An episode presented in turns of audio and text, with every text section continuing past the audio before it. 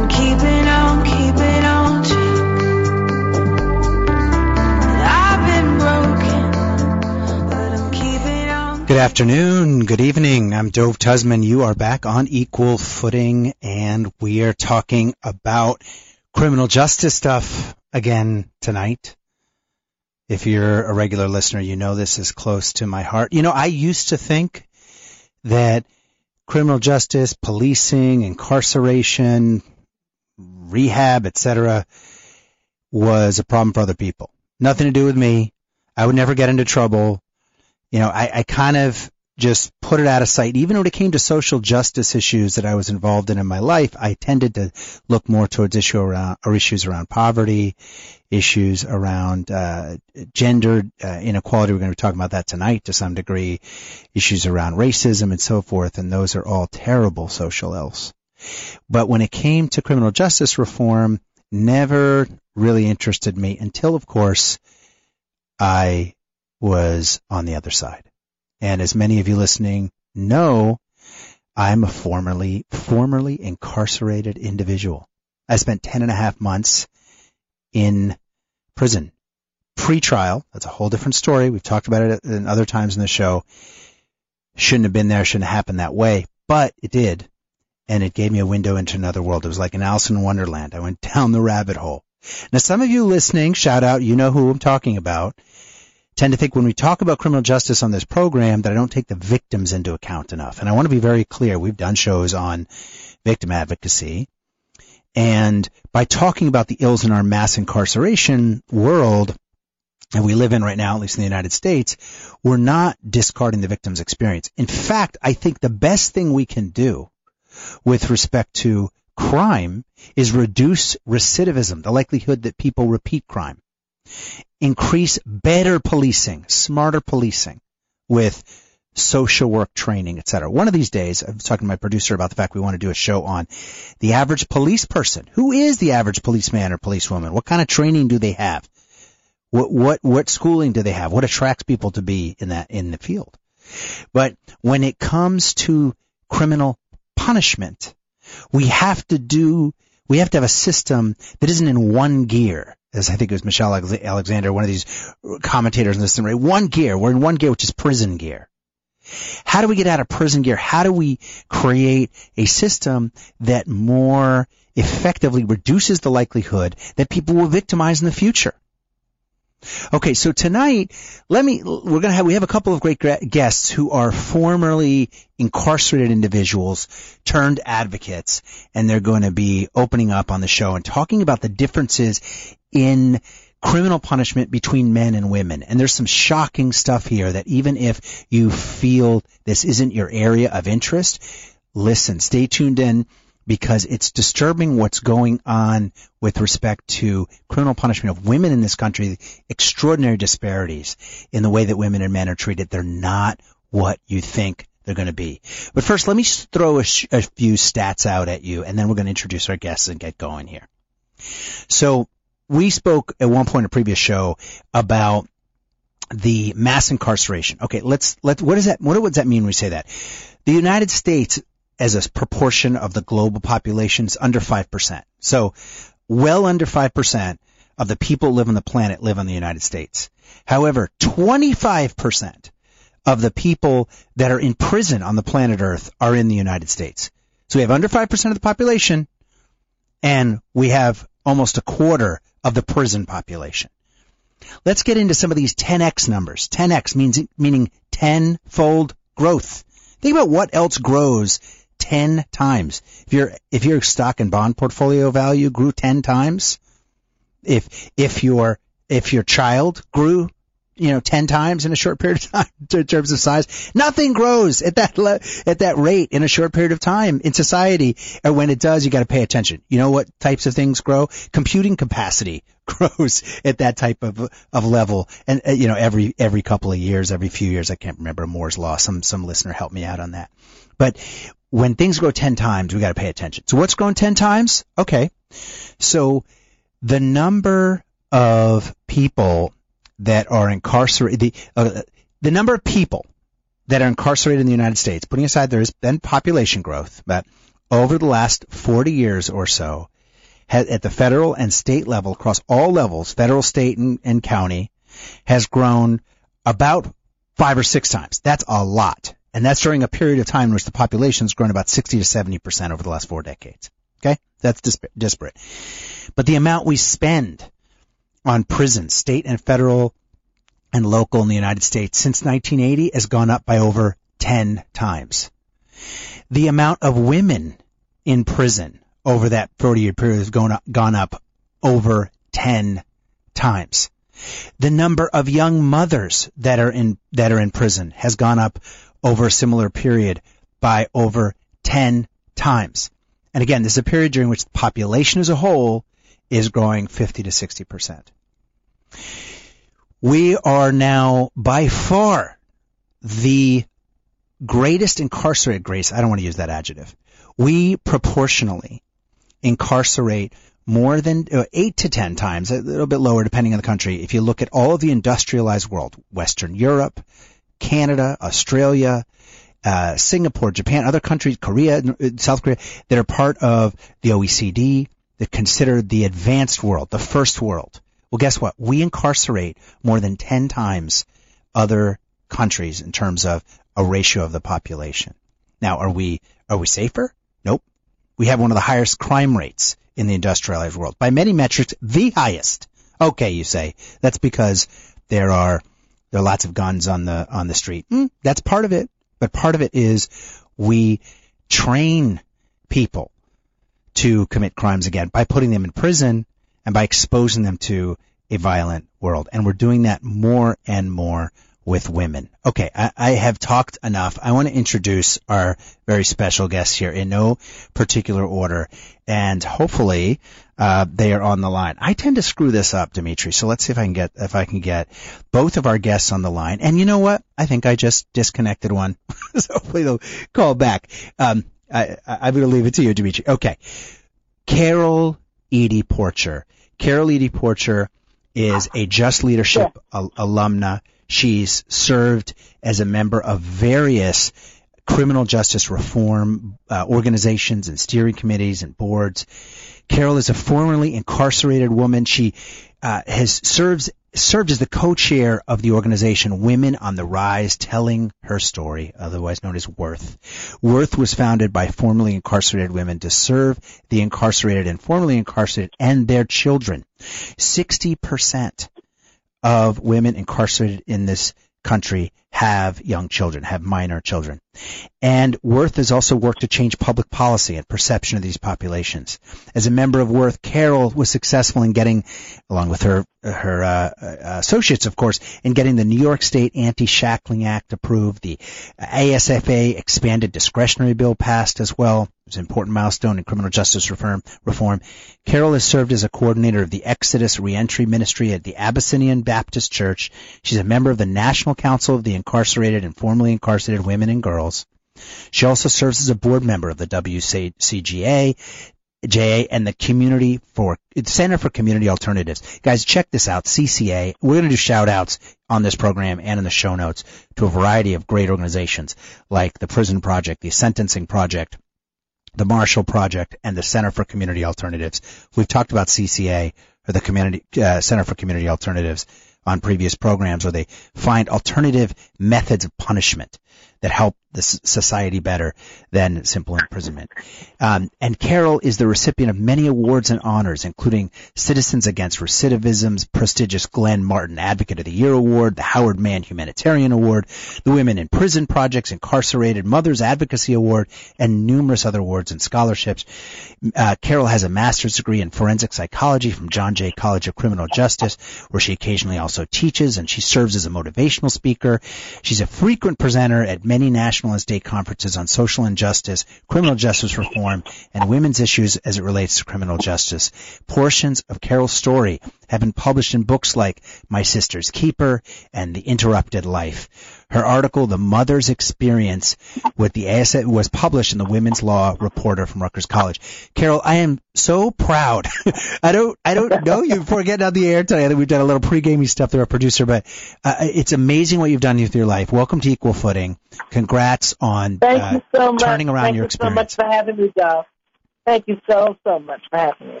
Yeah, I'm excited to have you on, and I'm also very excited to have uh, at, Tam, Tamar, and I got to pronounce this right. I was struggling for. I have a, you know, my name Dove. People say Dove a lot, um, so it's I I I, I resonate when it's, people get their name mispronounced. So Tamar Cancer uh, was recently released about five months ago. Tamar served 21 years in the New York Department of, of uh, Correctional Services, and during his incarceration, and good on you, Tamar, he received a bachelor's degree from Bard College. It's a great school in 2017, majoring in social science, and he currently works for Bard College as a writing tutor at the Brooklyn Brooklyn Micro College uh, Tamar also works full time as the assistant to the executive director of Center for Community Alternatives. That's CCA, which I encourage listeners to look up. CCA, to be clear, is a nonprofit organization that provides services to people who have been neg- negatively impacted by the criminal justice system. Tamar is developing an app right now that will assist formerly incarcerated people to transition back into society. He uh, teaches financial literacy and civic engagement. He's based in Albany, New York. Uh, Tamar, welcome to Equal Footing. Thank you, thank you, Dov. Uh, great to be here. Okay, so Tamar and Carol, I want to get started on the despair. This because this, this we're not going to talk about. We're not going to address all mass incarceration. We've talked about that before, but but we're going to specifically address the mass incarceration of women on this program and this and the concept that the and disparities between criminal punishment of men and women. And I want to start by bursting a myth, set it up for you so it's a little easier. I would bet that if you stopped the average person on the street and you said, uh, you know, uh, who's who gets treated worse in in prison, men or women? Uh, I think most people would say men. Uh, I, I, you know, it's, a, it's considered a more violent kind of uh, context. If you if you said to someone, what at, at what rate are women and men being incarcerated in the United States? Which rate is going up higher? I don't know. I think most people would say men but the answer in both cases is women. Women are more likely to have mental health problems and less mental health attention in prison. Women are more likely, to, much more likely. We're talking in, by, according to certain studies, 10 times, talked about that 10x before, more likely to be sexually abused in prison, not just by inmates, other inmates, not just inmate on inmate violence, not that that's something that, that uh, can't be avoided. We'll do a show on that separately, but also by staff on inmate sexual violence. So Carol, women's experience in the criminal justice system. Talk to us about it at a general level, the different levels of uh, of security, et cetera. What is the woman's experience in prison like in the United States right now? Well, the women's experience in prisons and jails right now is uh, akin to that of the men because most jails and prisons are standardized for, for uh, the penalization of men. Um, you have weight rooms. You always hear, you see it on TV. It's stereotypical weight rooms, uh, prison yards, dorms. They're all created with male population in mind. Uh, they don't, they don't address that women have, uh, a softer, gentler side and they're not in the weight room lifting weight most of the time and they prefer to be somewhere where they could perhaps call their children, address their families, uh, mental health, uh, treatment, because they're trying to get themselves together to get back home to their families. So the jails have been built, the, the, not only the jails, but Tamar, when we were talking about the reentry programs you're involved with, the, the prisons and the jails are built for men. So are often the shelters and the reentry uh, dynamic. Now, Tamar, my understanding is you have you have a lot of family members that are women that have been through the criminal justice system. Talk to us a little bit about the post incarceration disparity as well between women and men. Um. Yes. So, uh, I have several women in my family who have been incarcerated um, in New York State and outside of New York State. Even unfortunately, yesterday, uh, one of my my younger cousins, she was sentenced to six years yesterday. Um, one of the things um, that I've observed recently, one of my cousins, she lost her job. She was working for three year, uh, three weeks with this new spot, and um, I guess when they they found out uh she had served the prison, uh, prison sentence, they terminated her. Um, uh, as far as after um incarceration time is done upon release, it's basically um, you know, there's a website, uh, Women's Prison Association. They have stats on there explain how um, women experience lower employment rates than men immediately after incarceration. You know, the situation for women, from what I observe, is is very is different in the sense that prior to going in, eighty percent of women are the primary child caregivers, right? Right. And when they come out, when they come out, they go back into them them roles. So, you know, if you can't get a job and you have a child, you know, it's difficult. Yeah, we're going to talk about young mothers in prison and how it's how it's handled also when when women have babies while they're incarcerated. We'll touch on on some of the issues around reentry that you just brought up, Tamar. We are on equal footing talking about the disparities in criminal punishment in the United States between men, men and women. We're joined by two formerly incarcerated individuals and criminal justice reform advocates deeply involved in the space. Carol Edie Porcher and Tamar Cancer. You're on equal footing. Participate in this discussion. Give us anecdotes, experiences you have, maybe yourself, people in your family who have uh, been incarcerated or have experienced those disparities, uh, especially experiences of women that have been incarcerated. And we're going to address some of the reasons after we take this quick break. You can participate by calling 718 303 9090. That's 718 303 9090. And you can also text or WhatsApp a question to 917 428 4062. That's 917 428-4062. As always on equal footing, you can call or send in a text on an attributed basis. You can mention your name or you can say, uh, you know, call in anonymously or send in a text or question anonymously to protect your privacy. We'll be right back on equal footing. I was bruised and battered, I couldn't tell what I felt. I was unrecognizable to myself. I Saw my reflection in the window know my own face. Brother, are gonna leave me wasting away Equal Footing is brought to you in part by DocuVax, and DocuVax is something you got to check out. In these days of being asked for passes for your vaccine status when you go into a restaurant or get on a bus, or when your school now asks for your uh, child's vaccine or other health records in a way that is more detailed than they ever have before, you got to have a go-to way to access your medical records, get them validated, understand them, and prove them to someone else without going through the government. Well, welcome to DocuVax. That's D-O-C-U-V-A-X, DocuVax.com, or you can find them on the app stores of Apple and Android. That's D-O-C-U-V-A-X. It's an easy to use digital locker. You can access it on your laptop or smartphone, and it allows you to store and validate your basic medical information, your vaccine and immunization records, your lab results like blood res- blood test results, even x-rays and MRIs.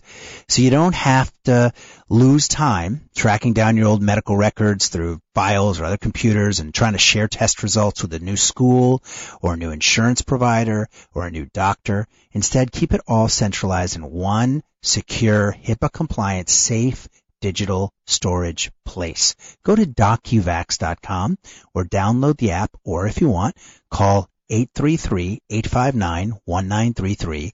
That's 833-859-1933. For as little as $6.99 per month, DocuVax subscribers can privately access, upload, and access all of their medical records from this digital storage facility. And this is the best part. As a DocuVax subscriber, medical professionals, doctors or nurses are on call for you 24 hours a day within that rate program, no extra, no extra cost to to uh, validate your vaccine records, your blood tests, or anything else in your DocuVax medical locker. It covers over 60 different important elements of your medical profile. from COVID, flu, and tetanus vaccines to colorectal or breast cancer screenings, blood type information, even allergy information. And your DocuVax medical data is never accessible to anybody but you unless you want to share it privately using a proprietary QR code based system that keeps your data secure at all times. So put an end to worrying about if you or someone you care about is up to date in a particular vaccine, blood test, or an important preventative screening. Take control of your medical file. Your medical data doesn't belong to anybody but you. Not your doctor, not your insurance company, definitely not the government. Sign up at docuvax.com. And if you're a small or medium sized business owner and you want to sponsor, like you would like a gym membership, give a healthcare benefit to your employees, you can get group discounts. Call 833-859-1933 if you're that type of organization. Mention you, you heard it on equal footing and you get an extra discount. That's 833-859-1933 or go to docuvax.com. I've been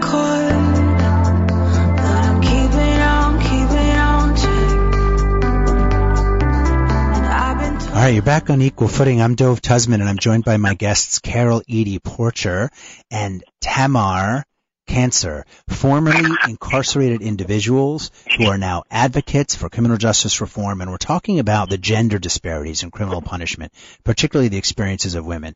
Before we went to the break, Tamar, you were talking about young mothers, and Carol, help the average listener understand what this is about. How many how many time what what kind of percentage of the time or how prevalent it is it is it for women to become incarcerated while they're pregnant? What happens when they have babies while they're incarcerated or while they're on a probationary period or in a halfway house? How does this work?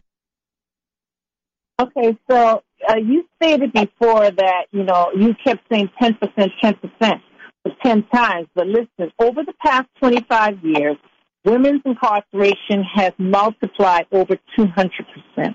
And that's based on drug, drug uh, enforcement laws and, and charges. And um, a lot of the time, people don't understand that most women become addicted to drugs because they've had something bad happen to them. They've been beaten in, in domestic violence relationships. They've been sexually abused. They've been ga- date raped or whatever. And women uh, self-medicate to mask and numb those feelings of those experiences that they've internalized and the trauma. When Right. women go to jail, when women go to jail, they're usually like Tamar said, the the primary caregiver for their children. And when they are when when women go to jail, a lot of the time children end up growing up and going to jail as well. Their children, the children are much more likely to end up in jail when the mom is incarcerated rather than the dad, based on that torn and severed relationship. Yeah, And let's talk for a second about about what some of the stats that Carol is referring to. So, in 1980, there were about 13,000 women in U.S. jails, state prisons, and federal prisons. Uh, in 2021, there are almost 250 250,000. Okay, so those are the types of the uh, increase. And over that period, again, population did it go up? Yes, but only by about 45%. And you're talking about I don't know, someone help me with the math there, like 20 times increase over that particular period. And to Carol's point, why? Well, we talked about this in previous shows, but over since 1980 with the war on drugs, combination of the war on drugs, quote unquote truth in sentencing acts, which gives judges at the state level less discretion in the sentences they give, and the funding of prisons, making it in, incentivizing at the local level out of private prisons to be created and so forth. You need people to fill those prisons. We've gone into a, a period of, of mass incarceration. But women in particular, to your point, Carol, are much more likely to be in prison for nonviolent offenses, much more likely to be in prison for drug offenses particularly and pr- and property offenses. So drug offenses and, and, and Right. theft. Yeah, exactly. Now, Tamar, I know you deal with programs that are aimed at recovery from addiction and so forth post uh, incarceration. How are the, what do you find, are there programs that are tailored more towards women or again, are we dealing with this problem of they were designed for men and then they're kind of like retrofitted for women? Well, um, I personally don't don't deal with the um recovery aspect in CCA. However, um, there are instances where programs that are designed for women in particular, um, for whatever reasons may be, um, they may not be meeting the, the quota for women in comparison to the men, right?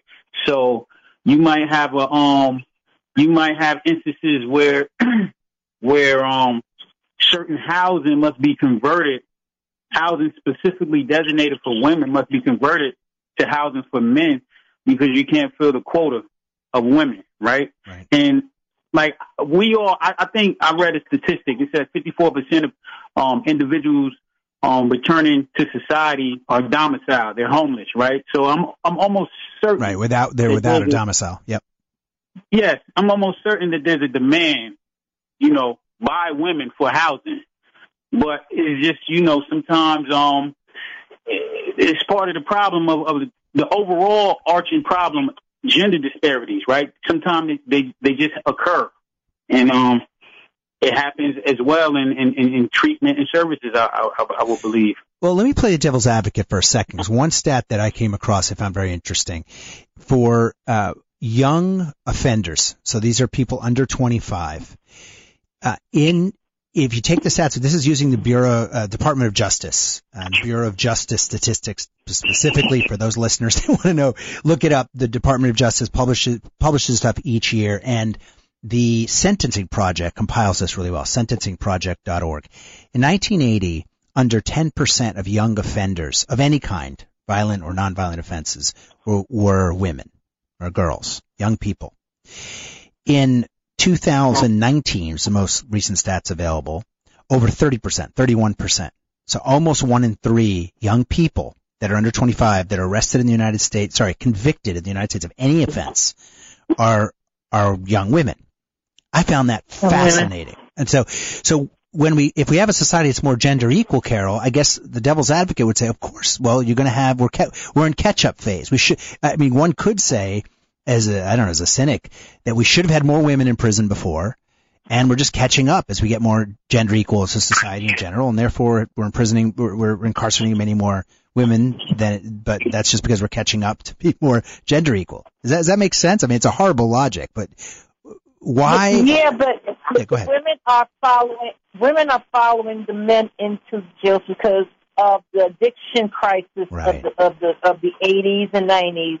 Uh, you know, the men were selling, the women the women were at home becoming addicted, Right. and so with those numbers, men were already uh, being arrested, but they also have more programming for men that keeps them out of jail or or or, or, or you know work release and, and two quarter houses and halfway houses and treatment more treatment beds for men that men end up in treatment and that's why women end up in jail at a, at a faster rate especially women of color black and brown women because there are there are programs that are available but a lot of times some of those programs cater to women who are, are not of color. Yeah, and okay, so let's get into this because I found the most fascinating rabbit hole, Carol, in the research for the show. And shout out, our producer did an amazing jo- job job this week, all weeks, but this week in particular, giving me tons of stuff to read, some of which was shocking. And one of the things that was shocking to me, Carol, was the ratio on an absolute number, women of all colors, white, African American, Latinx, Native American, et cetera, have gone up. Absolute, on absolute numbers. No question. 10x, 20x, huge, huge, hugely more. uh, uh, a little mush mouth, but many, many more women. However, on a, uh, a, um, what is the word? On a relative basis, in terms of the percentage of society as a whole, since 1980 and particularly after the year 2000, and I think this is not coincidentally, or it, it, it's not a coincidence after that because that's when you have the boom of the, the beginning of the of the boom of the meth crisis and the opioid crisis in rural and white communities. There's been a 41% increase by the Bureau of Justice Statistics and published by the Sentencing Project for white women going to jail on a relative basis, and the same time a 60% decrease in African American women. Latinx kind of more steady, 5x increase for, for, for Latinx women. Now, I looked at the by state. Carol, the, the highest and lowest state imprisonment rates.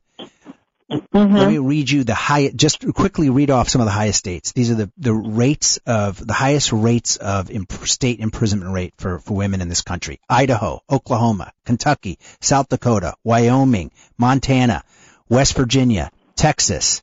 Those are the top, top states. What do they all have in common? Overwhelmingly white. So is part of what's happening, and I'm going to get to disparities, disparities in sentencing in our next segment, but is part of what ha- what's happening, Carol, that is that we are experiencing an adjustment, particularly with the white community, where before we, we had women of color incarcerated, of course we still do, and now we're kind of in catch up mode in, in the white and particularly the white poor community? Well, we're not playing catch up, but what happens is, is, is, is like you said, the opioid crisis. More white women are attracted to the to, to the opioid pills, and have the ability to go into drugstores and get those pills, rather and large amounts of them, and they end up selling them and getting busted more than women of color. But I don't think we're going to ever catch up. Yeah, no, you're right. Carol is right for everyone listening. It's, you're much more likely to be incarcerated as a black woman in the United States than as a white woman. We're just talking about the relative uh, increase in, in, you know in a, in a particular period of time. We'll be right back in this fascinating discussion on disparities in criminal punishment between men and women in the United States with my wonderful guests. Carol Porcher. I always want to say Carol Edie, but Carol, let me get it right. Carol Edie Porcher and Tamar Cancer. Yeah. We'll be right back on Equal Footing. I got to keep on walking on the road to Zion.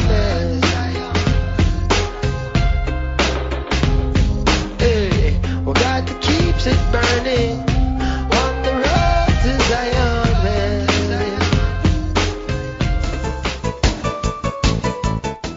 Equal Footing with Dove Tusman is sponsored by MDCS Dermatology, your experts in skincare. With two Manhattan locations and four offices in Long Island, including Plainview and Commack, the dermatologists and skincare surgeons at MDCS are proud to be affiliated with the Albert Einstein College of Medicine and New York Presbyterian Hospital. So schedule your next skin exam in one of MDCS's convenient New York area locations. To make an appointment, go to www.mdcs.live or call 212-661-DERM. That's 212-661-3376. You can even schedule a virtual video visit with MDCS's board certified dermatologists from the comfort and safety of your own home. So go to www.mdcs.live or call 212-661-3376. And don't forget to mention Equal Footing for 15% off all cosmetic procedures. I've been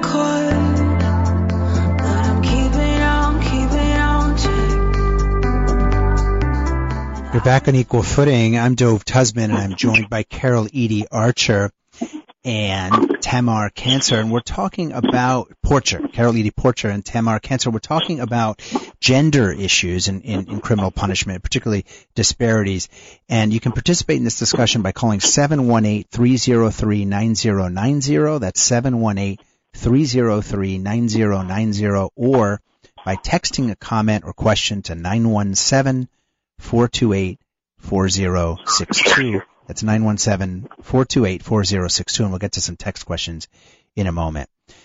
Carol, before the break, we were talking, uh, we were dancing around the issue of uh, mental health, with, with drug addiction and, and, and, mental health. And I, as I alluded to at the outs, in the outset of the program, women that are incarcerated in the United States are much more likely. In fact, about two thirds of women incarcerated in the United States display uh, mental health issues.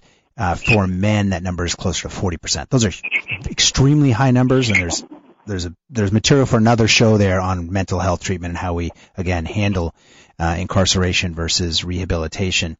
But wh- why is that, Carol? Why? And, and Tamar, I want to I want to get you in a second in terms of those those uh, uh, systems and programs that are available after incarceration, but why are so many women are incar- so much such a larger proportion of women are incarcerated experiencing mental health problems?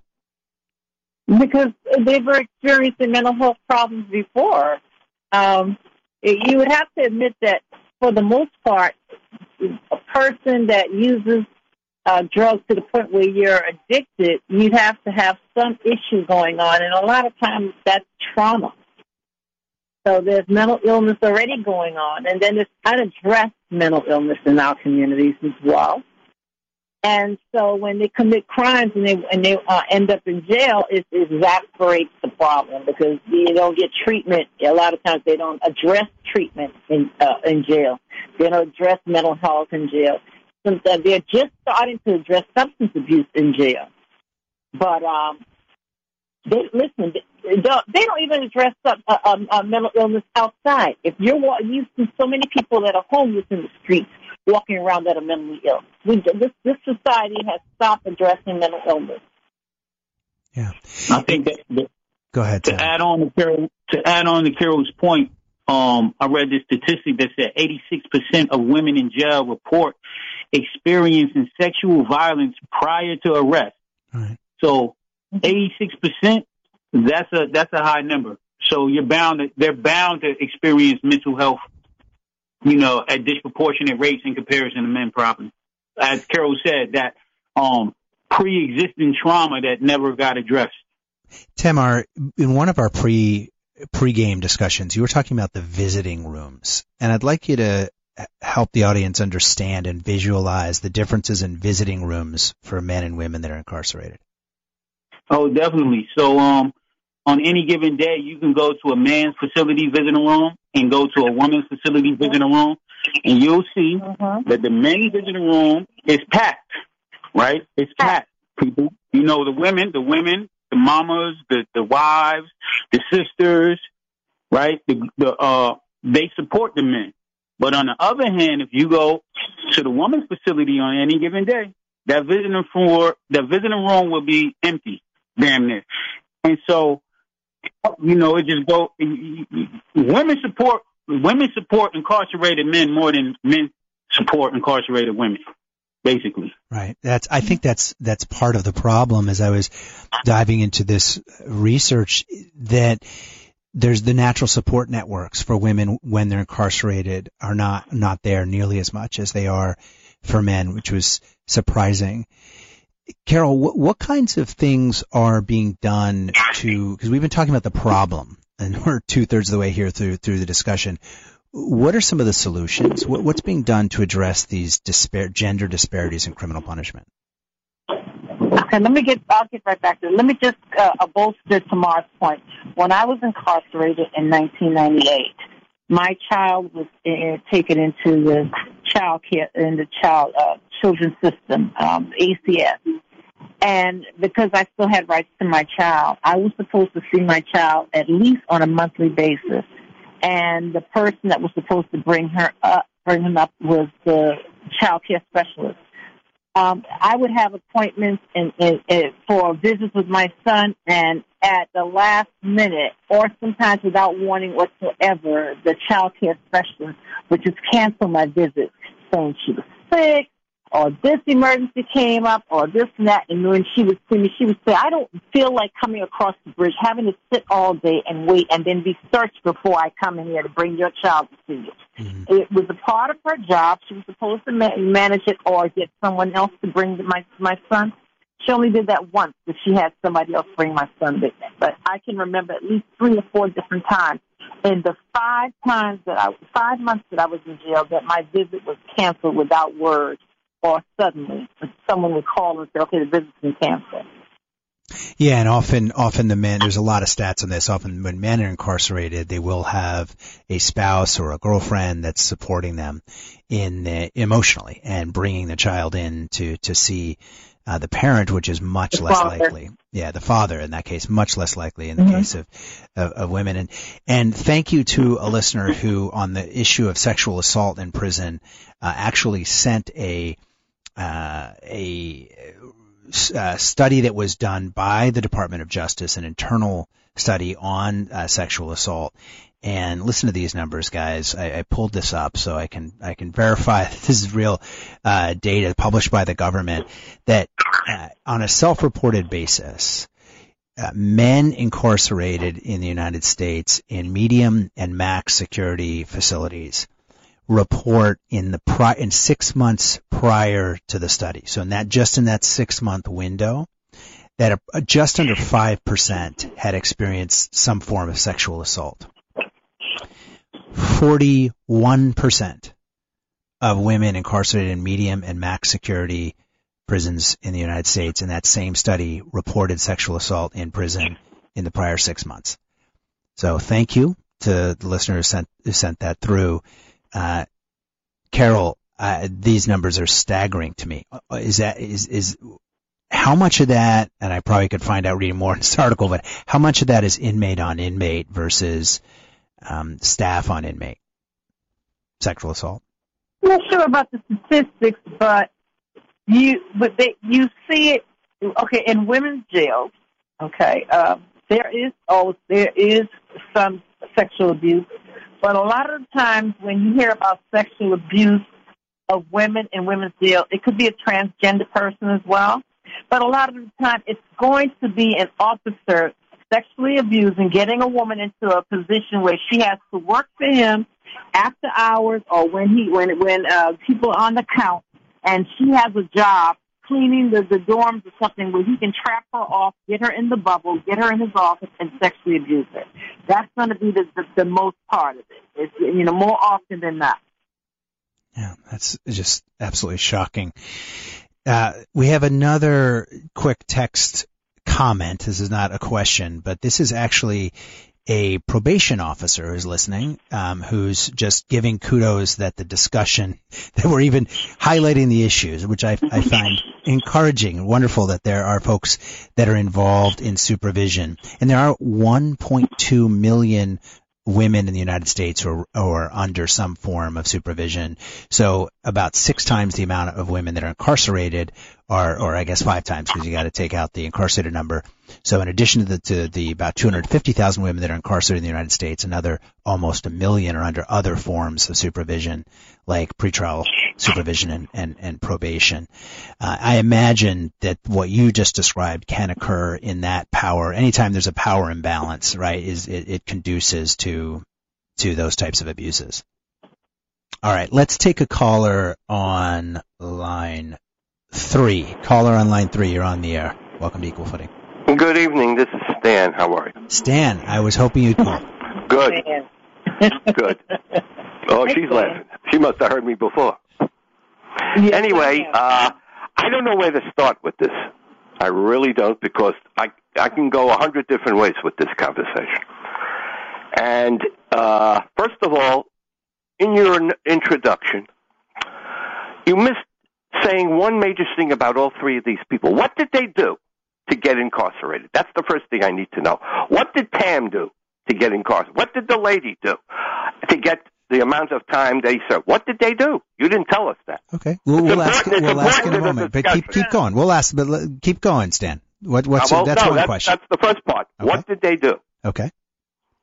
If you can answer that, then I can go on because I'd like to know what they did. let- be, before before you guys answer, to be fair, we're not having a conversation about Carol Porcher's or Tamar Cancer's particular process of punishment. We're talking about the the the statistics around the differences between men and women. So if you so, yeah, so Stan, it has you- to. No, it has to hang do. on a sec. If you eh, let me ask you this. Uh, No, no, they're the ones that are, are, are the guests, not me. well, but you called No, in. just a minute. They're the guests, and I first of all I want to congratulate them for Pam for getting a degree, for our the lady getting success and getting a job and getting her life together.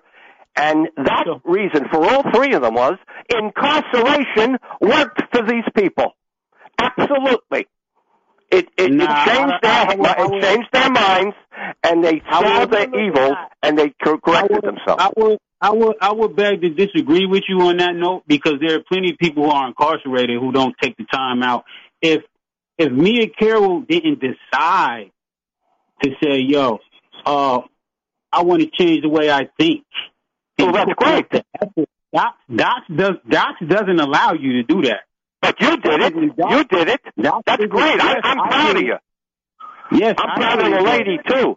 But I did it. the but point not- is, it's I'm the sorry. Go ahead. Go ahead. Go It's not the it's not the idea environment. Jail jail didn't fix me. Jail didn't fix me. Jail didn't motivate me. Prison didn't motivate me to go get an education.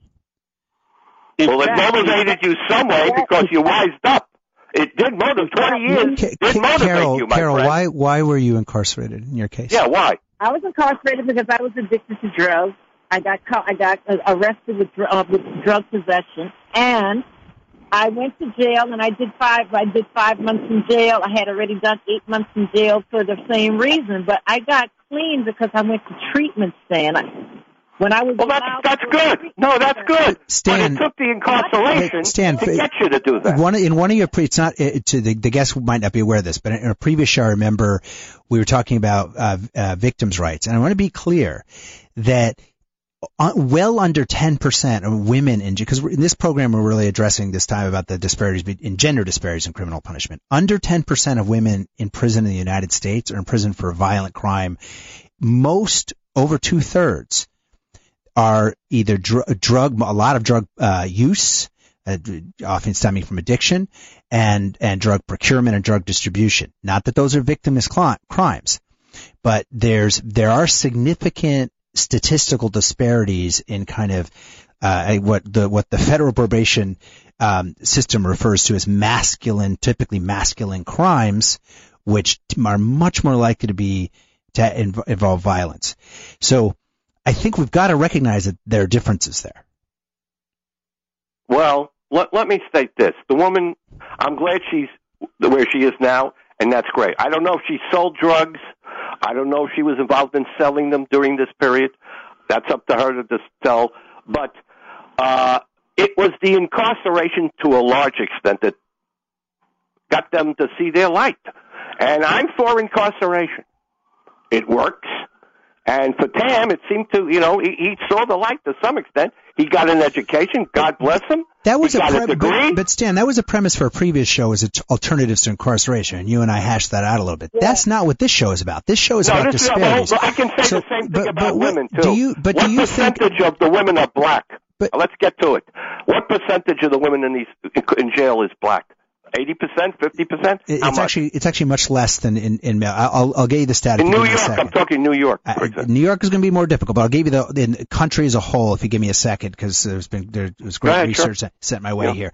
But in the meantime, I just I want to point out that what we're talking about here are the disparities. So it, in that to that last uh, listener's comment, if you go to jail, ceteris paribus, everything else being equal, as a man in the United States, in any six month period, you've got about a one in twenty chance to be sexually assaulted. If you go to jail as a woman in the United States, for every six months that you're in jail, you've got almost a fifty percent chance or forty percent chance to be fair. Well, who's- who's- who's is that fair, is that fair, Stan? No, of course. But who's insult, who's doing it? It's it's the other prison go- people that are doing it. Actually, It's I, not I- necessarily the guards. Actually, it's about looking at these are Bureau of uh, Department of Justice uh, studies. It's actually about half half. So about one in in five. So to make sure this is crystal clear for listeners, about one every six months, if you're a woman in jail in the United States, you have a one in five chance of getting sexually assaulted. Is that By is that fair? by by sorry by almost forty percent overall? One in five chance of being sexually assaulted by a staff member. so what's your what's your? I, I know, how. Stan, how can you point? how can you defend sexual assault by oh, a staff member and an inmate? A How is that You're putting possible? words in my mouth. I'm not defending sexual assault. It shouldn't happen in jail, but it's usually gangs that form in jail. The Department of Justice gangs, itself gangs, reports and so that it's- forth, white it- gangs that form. Wait a minute, and form in jail. And that's uh, you know, like they they take people say hey you got to be what you know you know like homosexuality lesbian goes on there What the prison? Gangs? Are you? Are you? Come Is your, on, is your to the argument that the prison guards are part of gangs?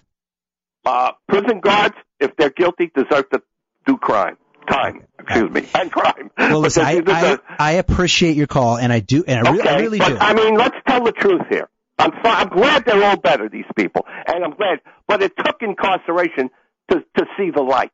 That's the bottom line. Thank you. I, I appreciate you. I appreciate your call, Carol. Is that is that is that why you quote unquote saw the light? Was it because you were incarcerated?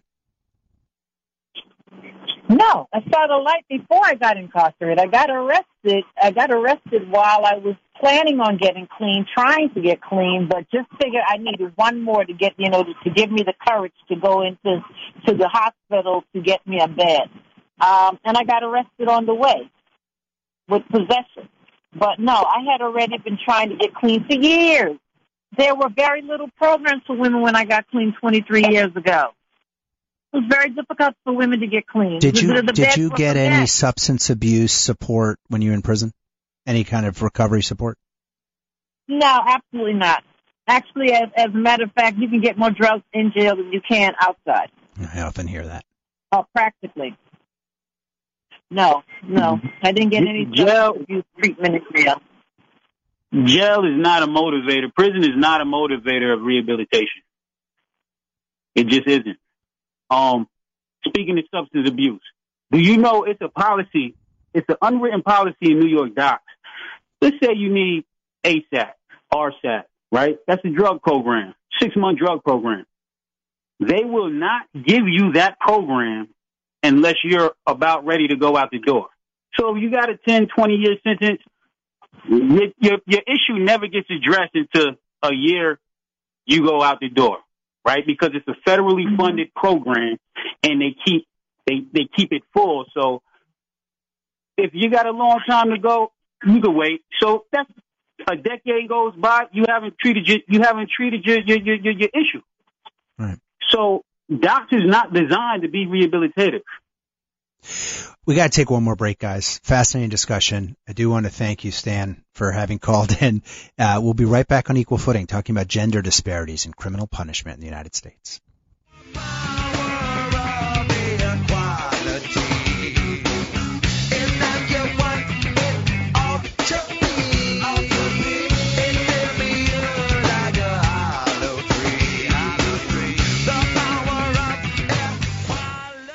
Equal Footing is brought to you in part by Manhattan Medical. These are sometimes awkward things to talk about, but absolutely essential to a healthy, functioning relationship.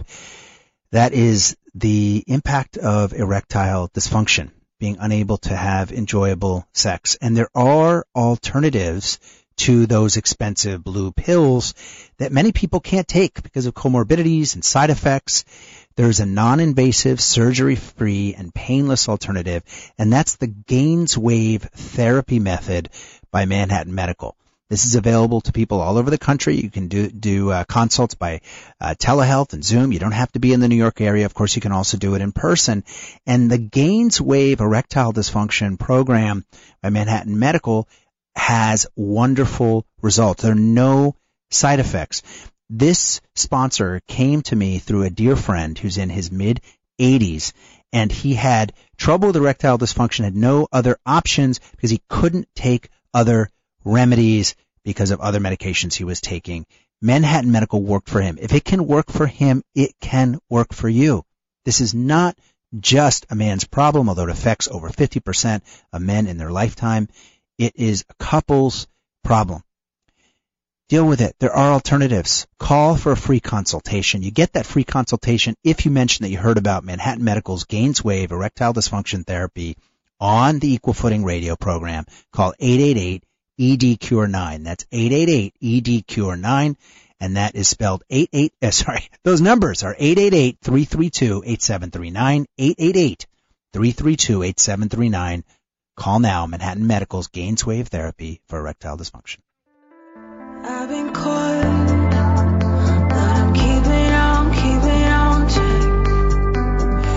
All right, you're back on equal footing. Oh, we only have like six minutes left. We're going to try to get to callers that are on the lines. We're not definitely not going to get to all the uh, text comments and questions. Something happened every time Stan calls in.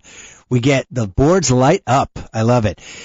Carol Edie Porcher, Tamar Cancer, thank you so much for joining tonight. Let's take a couple callers calling in on this topic of separate but unequal disparities in criminal punishment between men and women in this country. Caller on line one, you're on equal footing. If you can hear me, you're on the air.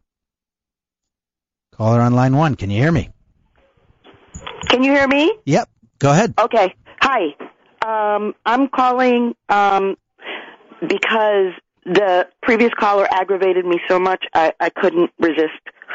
Um, I know Carol well, and she is um, a mentor, a guiding light, um, and I am absolutely certain that she did not need to go to what we have as a correctional system in order to be the person that she is.